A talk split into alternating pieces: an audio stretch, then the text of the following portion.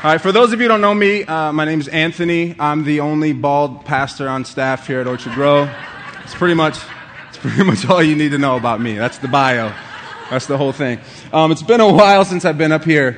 Last time I spoke, I issued a challenge at the end of the message. I said, listen, after service, why don't you just go to somebody, talk to them, get to know them? You've probably been sitting next to them for years, and you've never taken the chance to get to know them. And I said, ask them to go to lunch. And I just sacrificed and said, look, you could take my family out to lunch. And I threw out the idea of Cheesecake Factory. And that was June.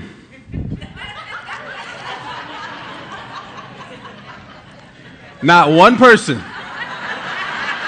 in this church has even so much as mentioned Cheesecake Factory to my family. So I'm not bitter. I'm just saying it's Christmas.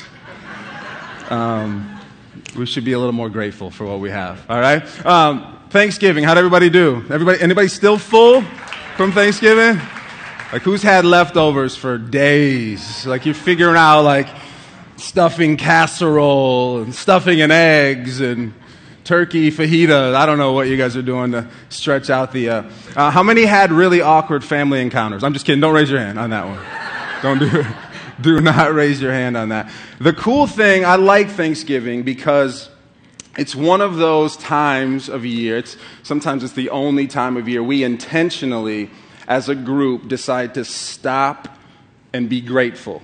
I think that's a good practice. I think it's a good tradition that we have, that we stop and reflect with our families, with our friends, with our churches, with our communities, just to say thank you, just to realize what it is that we're grateful for. Frankly, I think it's something that we should do more often, but every year we get together with our families, we sit down, we have a meal, and then at 2 p.m. we get to JCPenney because they open the door and the doorbuster sales are going, and we got to buy. We're thankful. What time is it? Oh, yeah. All right, greed. Let's go. I'm just kidding. If you went doorbuster shopping this weekend, don't feel bad. That's fine. It's totally cool. But I just love that we stop for a minute. We slow down the noise, and we just reflect on what it means to be grateful. And that's what I want to talk about this morning. For some people, gratitude just comes naturally. You probably know people, you might be that person. It just seems like no matter what, they're grateful. They look at life in a different way than other people, and they reflect, and they stop, and they breathe, and they say thank you a lot. For some people, it's hard to do. I remember I worked with this guy. He was probably 97 years old. I don't know how old he was, but he would not stop working. And every time I walked up to this guy, called him Old Man Joe, he'd say, hey, you old rattlesnake, how are you? And we'd just chat for a minute. And no matter what, it never failed. He would be great. He would just tell a story. I'm doing great. I remember walking up to him one time. He had a bandage on his head, a bruise under his eye, a cut on his lip. And I'm like, how you doing? Oh, I'm great. Never been better. And I'm like, okay, all right. Like, this is the kind of guy this is just to give you an example. Like, you could hit him with your car, right? Run over, and he would say, oh, that was a really good hit. What kind of car is that? That's a nice car. Like, he would find something in whatever you threw at him to be grateful for. For some of us, it's harder to be grateful. It's harder to stop and look in and figure things out. And I think part of that is because probably now more than ever, we are distracted. We're distracted people. We've got stuff coming in our brains at any given point. And we do this to ourselves through our phones and through social media. There's nothing inherently wrong with these things. But a lot of times we find ourselves... I mean, we were driving, my wife and I, yesterday were driving, and we counted the amount of people who at a stoplight or just at a pause in traffic immediately pulled out their phone and started scrolling. That's just kind of how we are as a society now. We very rarely slow down and just live. We're always going. We're always turning it on. And I'm not that old, but I remember a time when the news used to go off after 11.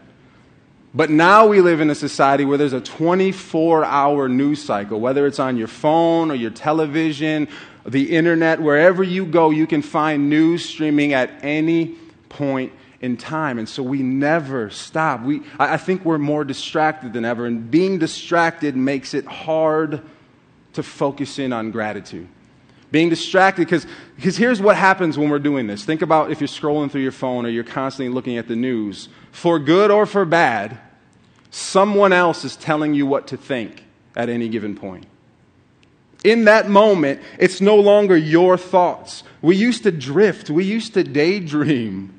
But now all of the time, someone else is telling us what our next thought should be, what our next focus should be, what we should be looking towards, or what we should be worried about, or how we should be concerned. I mean, you turn on the news nowadays, and it's like, to tease you to stay up for the 11 o'clock news, it's like, 5 reasons why your dishwasher might blow up tonight at 11. You're like, wait, what? Like, I didn't realize dishwashers had a problem.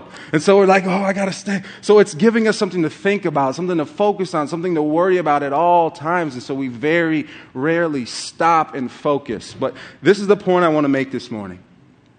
Gratitude is a practice.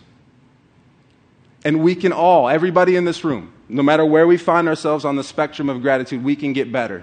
Every single person in this room can be more grateful. And we can start today. We can start right now, this morning. So I want to take us to a passage in Scripture. It's in the middle of what we know as the Sermon on the Mount from Jesus. And it's found in the book of Matthew chapter 6. And Jesus is just going through an insane amount of content, telling people how to live and where to put their focus. And he gets to this section, and he's really talking about anxiety. And he's talking about what to do with that anxiety and where it's placed and should it be placed there. And so the section that we're going to go to is Matthew chapter 6, and we're going to start with verse 25. For many of you in this room, this will be a familiar passage. 6:25 says this, "That is why I tell you not to worry about everyday life, whether you have enough food and drink or enough clothes to wear. Isn't life more than food? And your body more than clothing? Look at the birds. They don't plant or harvest or store food in barns, for your heavenly Father feeds them. And aren't you more valuable to Him than they are? Can all your worries add a single moment to your life?" And we instinctively know the answer to that. Of course they can. "And why worry about your clothing? Look at the lilies of the field and how they grow. They don't work or make their clothing, yet Solomon in all his glory was not dressed as beautifully as they are. And if God cares so wonderfully for wildflowers that are here today and thrown into the fire tomorrow, He will certainly care for you.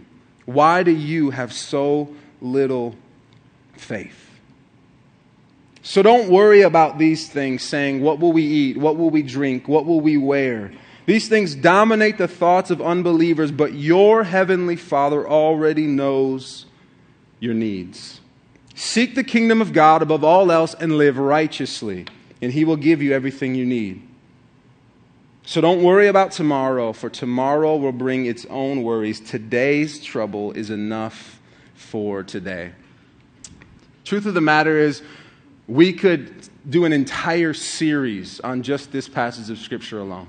We could pick apart all the nuances. There are so many threads that you can pull out of this passage that we could be on here for 8 weeks easily and not cover all the material.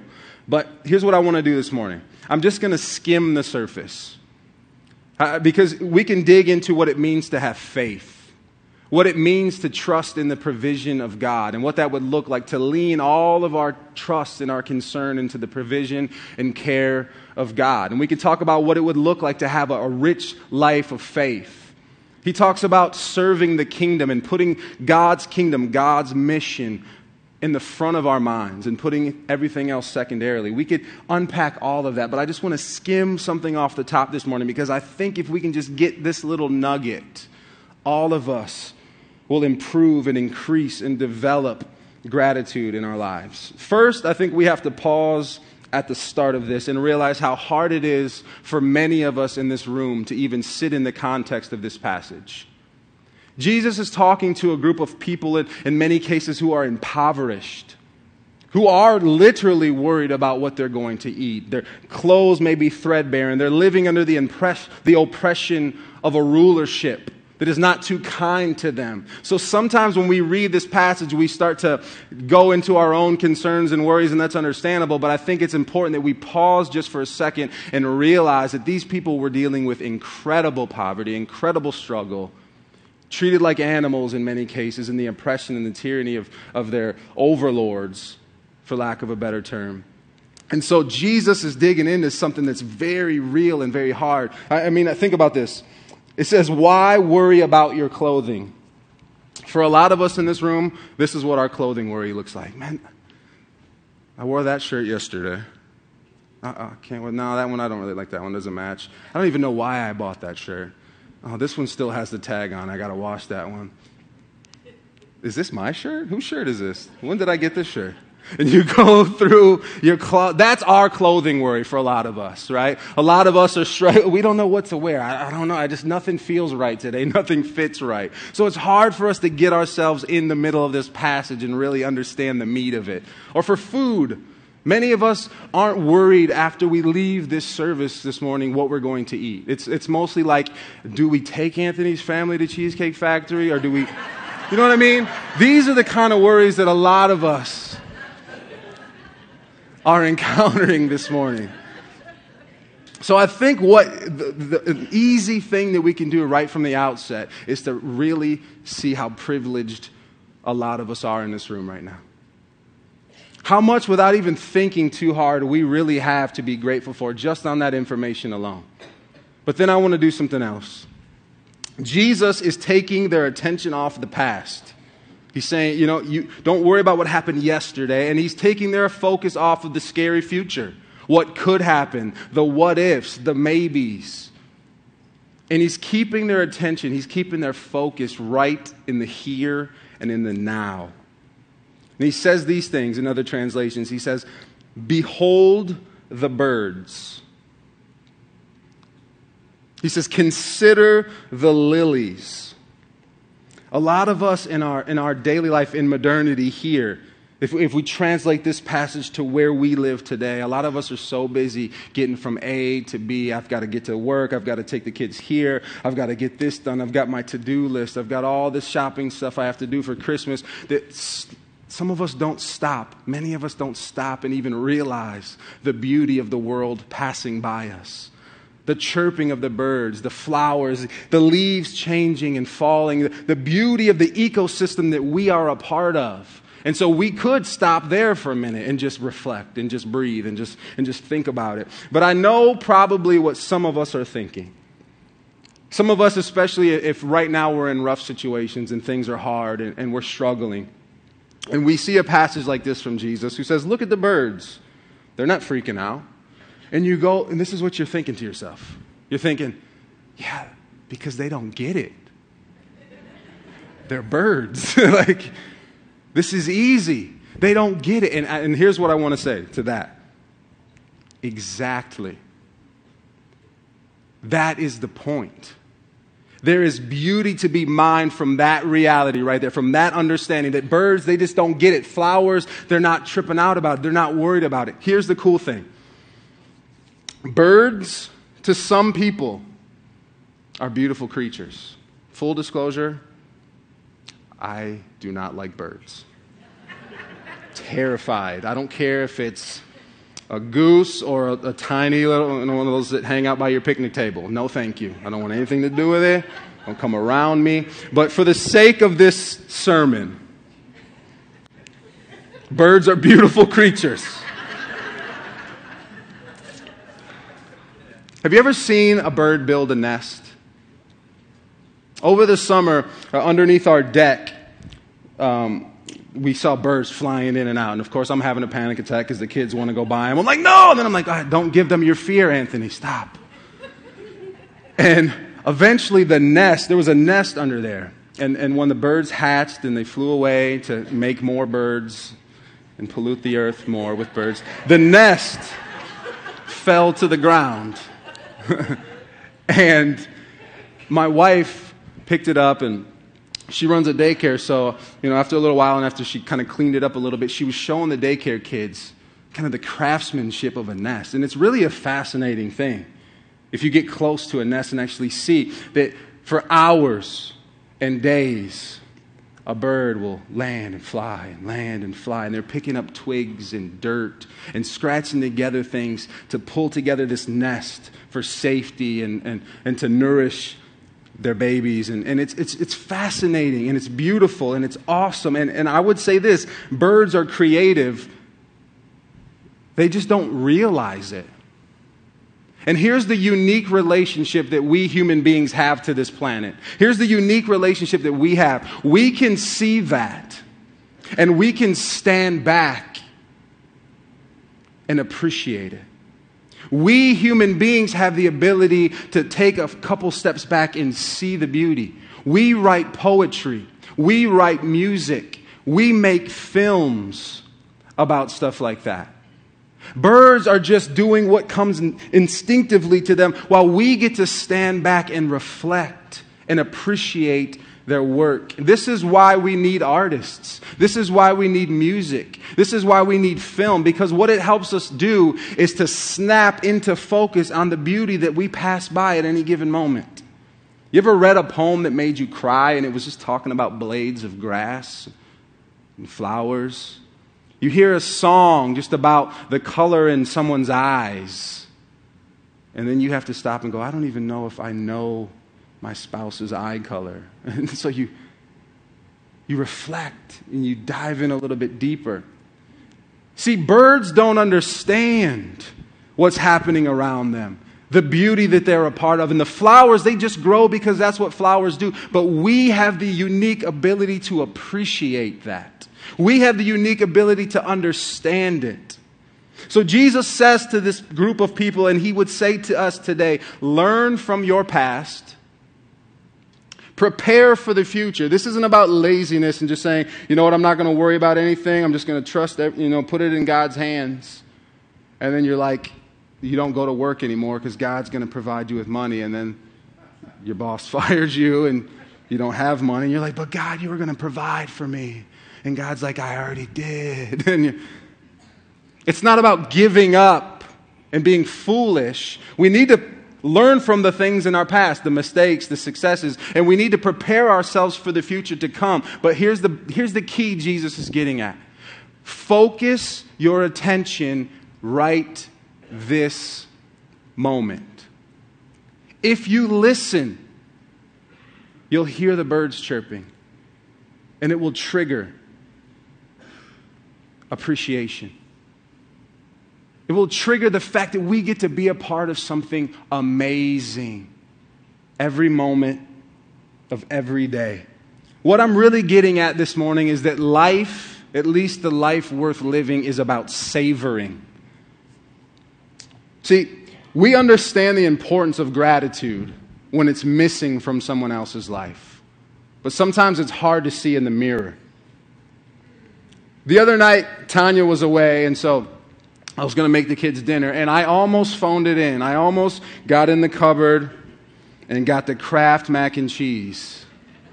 Listen, nothing's wrong with Kraft mac and cheese, but something, I opened the cupboard and I saw some noodles. And I was like, man, what if I just made them like a legitimate dinner? And so I got the noodles out and I got onions out. Not like they weren't pre-sliced. They were like, it was like a whole onion. And I got that out. Mushrooms, those weren't sliced either. I'm like, yes, I can do this. I got organic grass-fed butter out of the fridge. I got cream out, and I got it all set up, and the kids are like, Dad, what's going on? I'm like, go play. And I started chopping up the onions, and I chopped up the mushrooms, and I put the organic grass-fed butter in the pan, and I heated it up, and when it melted, I threw the onions in, because you're sauteing them, and you want them to get brown, right? Are you with me? Can you smell it? All right, and so I threw the mushrooms in, and then shortly thereafter, once they browned up nice, I put the cream in, and I took the noodles, and I folded them. You don't just dump noodles. If you're a chef, you fold the noodles. So I folded these noodles, and it was majestic. I tasted them like, man, this is actually good. Salted it with like kosher salt because it's thick, and it looks cool when you do that with it.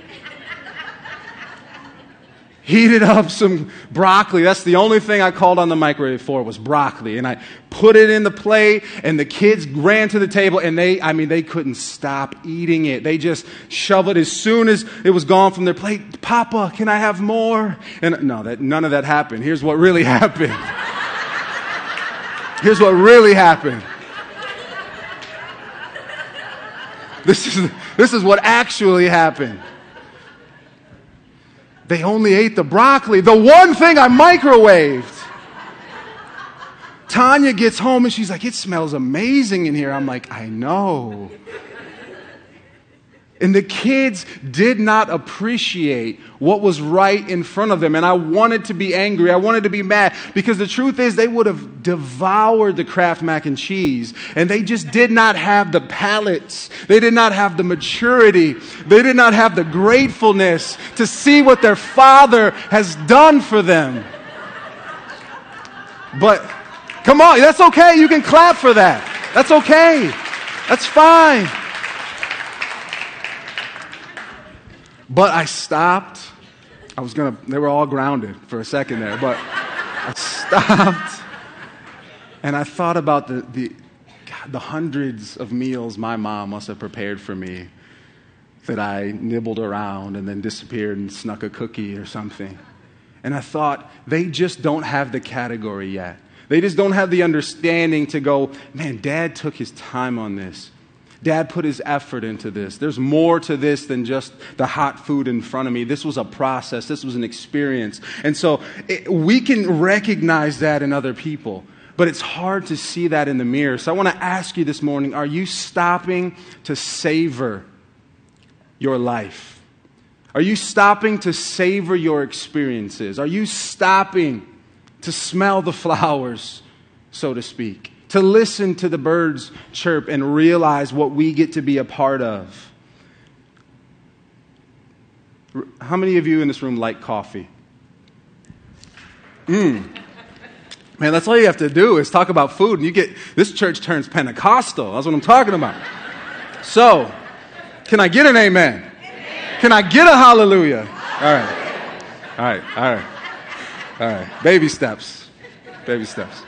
So, the thing about coffee is this, and I don't know this other than the internet, but it takes 2 to 6 months for the seed alone to germinate. It takes 4 to 5 years before coffee cherries. Did you know they're cherries before they're beans? You just learned something in church this morning. Before they're ready to harvest, and this is done by hand. And it's laborious, it's taxing work. Then after that, there's processing and milling, and there's tasting and testing, and then it's roasted. And then after that, it goes through the grinding process. And once that's right, then it's brewed, and then it makes its way to your cup. But a lot of times, we're just on our way to work.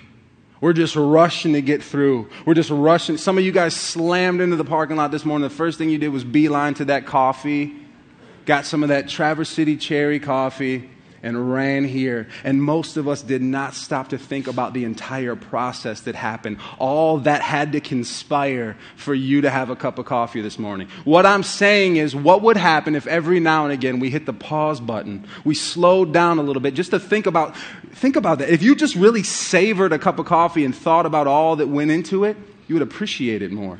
Imagine what would happen if we started applying that to every area of our life.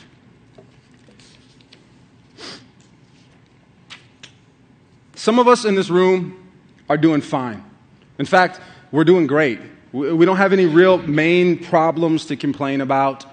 Some of us in this room have simply just forgotten to show up to our lives. We've forgotten to be fully present in any given moment we find ourselves in. And what that forgetfulness does, it slowly begins to wear on our gratitude. Because we get our nose to the grind and we get busy and we have objectives and things we need to do. And so it's hard to just stop. There's nothing incredibly wrong with you, but you just know inside that you want something more. And I would say that that's probably what you need is gratitude. There's some people in this room who are overflowing with gratitude. There's a couple in this church that every chance I get on Sunday morning, I make my way to them because I know that their gratitude is going to spill over their life and it's going to splash onto mine. And every time I walk away from a conversation with them, I feel more grateful about my own life. I feel more grateful about the things that I have. If you are one of those people in this room, we need your voice. We don't need you to shove gratefulness down our throats and beat it over our heads. We just let it overflow. Because gratitude is contagious. And we could all use a little bit more. But some of us in this room are going through incredibly difficult and trying times. Some of us in this room, maybe it doesn't show on our face. Maybe it doesn't show in our demeanor. But inside we are feeling worn down. We are feeling broken. We are feeling hurt. We're feeling empty. I want to acknowledge you this morning. And I want to say that it would be very easy for me to stand up here and say, look at the bright side of your life. But the truth of the matter is, sometimes there isn't a bright side. Sometimes both sides are dark and bleak. What I want to say to you this morning is, lean in as best you can and look for the glimmer. Look for the speck of light that is shining, because I promise you, it's there. And sometimes all you'll see is that speck for a while. And sometimes all you'll see is that glimmer. But sometimes that's all you need. My mom passed away a few years ago with cancer. And she had been on an ongoing battle back and forth with cancer for about 4 years in total when it was all said and done. But somewhere along her journey, she heard a message also found in the book of Matthew, talking about 2 sparrows being sold for a penny, and yet when one of those birds falls from the tree and dies, God knows and God cares. And that passage goes on to say, how much more does God care for you? And so from that moment on, whenever my mom would see a penny on the ground, she'd get in her car to sit down and a penny would be sitting on her driver's seat. She would pick the penny up and she would, I saw her do this. Not for show, not for anything else, but it triggered something inside of her, and she would pick that penny up and she would just say, thank you, God. Something so small, something so insignificant that most of us wouldn't even take the time to stoop down and pick up. When my mom saw it, because she had been given new eyes, she'd been given a fresh vision, she had honed her attention in. And that filled her with gratitude every time, seeing a penny. And it reminds me of a reading that we did on Wednesday night at our Thanksgiving service. And I want to read that this morning. They're going to put it up on the screen. It's from a lady by the name of Melody Beattie. It says, gratitude unlocks the fullness of life. It turns what we have into enough and more. It turns denial into acceptance, chaos to order, confusion to clarity. It can turn a meal into a feast, a house into a home, a stranger into a friend. Gratitude makes sense of our past. It brings peace for today. And it creates a vision for tomorrow. Isn't that good? And it's good on its own. It stands out. If you don't know anything else about that, the woman who penned those words, the quote stands alone to just hit us in the chest with a sense of gratitude. But just really quick this morning, a little bit of her backstory. When she was 4 years old, she was kidnapped. Luckily, she was found. She was returned home, but returning home wasn't ideal. She suffered years of sexual abuse. She started drinking at the age of 12. By 13, she was a full-blown alcoholic. She fought that for many years, and when she went through the steps to recovery, she found a husband who had also recovered from alcohol, and she was happily married, and they had 2 kids, but later found out that he had been deeper into his alcoholism than ever before, and he had hidden it from her. Subsequently from that, their marriage fell apart, and as a result of the marriage falling apart, financially she fell apart. And as she began to pick up the scraps of her life and get better, at the age of 12, her son, one of her children, was skiing and got into an accident and died. And she went on. She survived. She kept going. She's written 15 books and hundreds of articles. She's been featured on Oprah. She's been in Time magazine. She's an accomplished person by anybody's measuring stick. But here's the thing.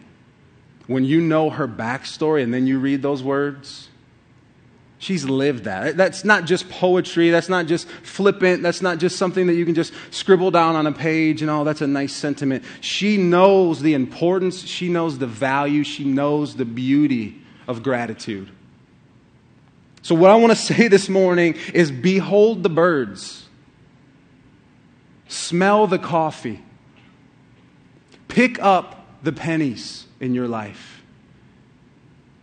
Because this is how we practice. This is how we develop. This is how we build a life of gratitude. Do you want to be more kind? Don't focus on being a kind person. Focus on being grateful.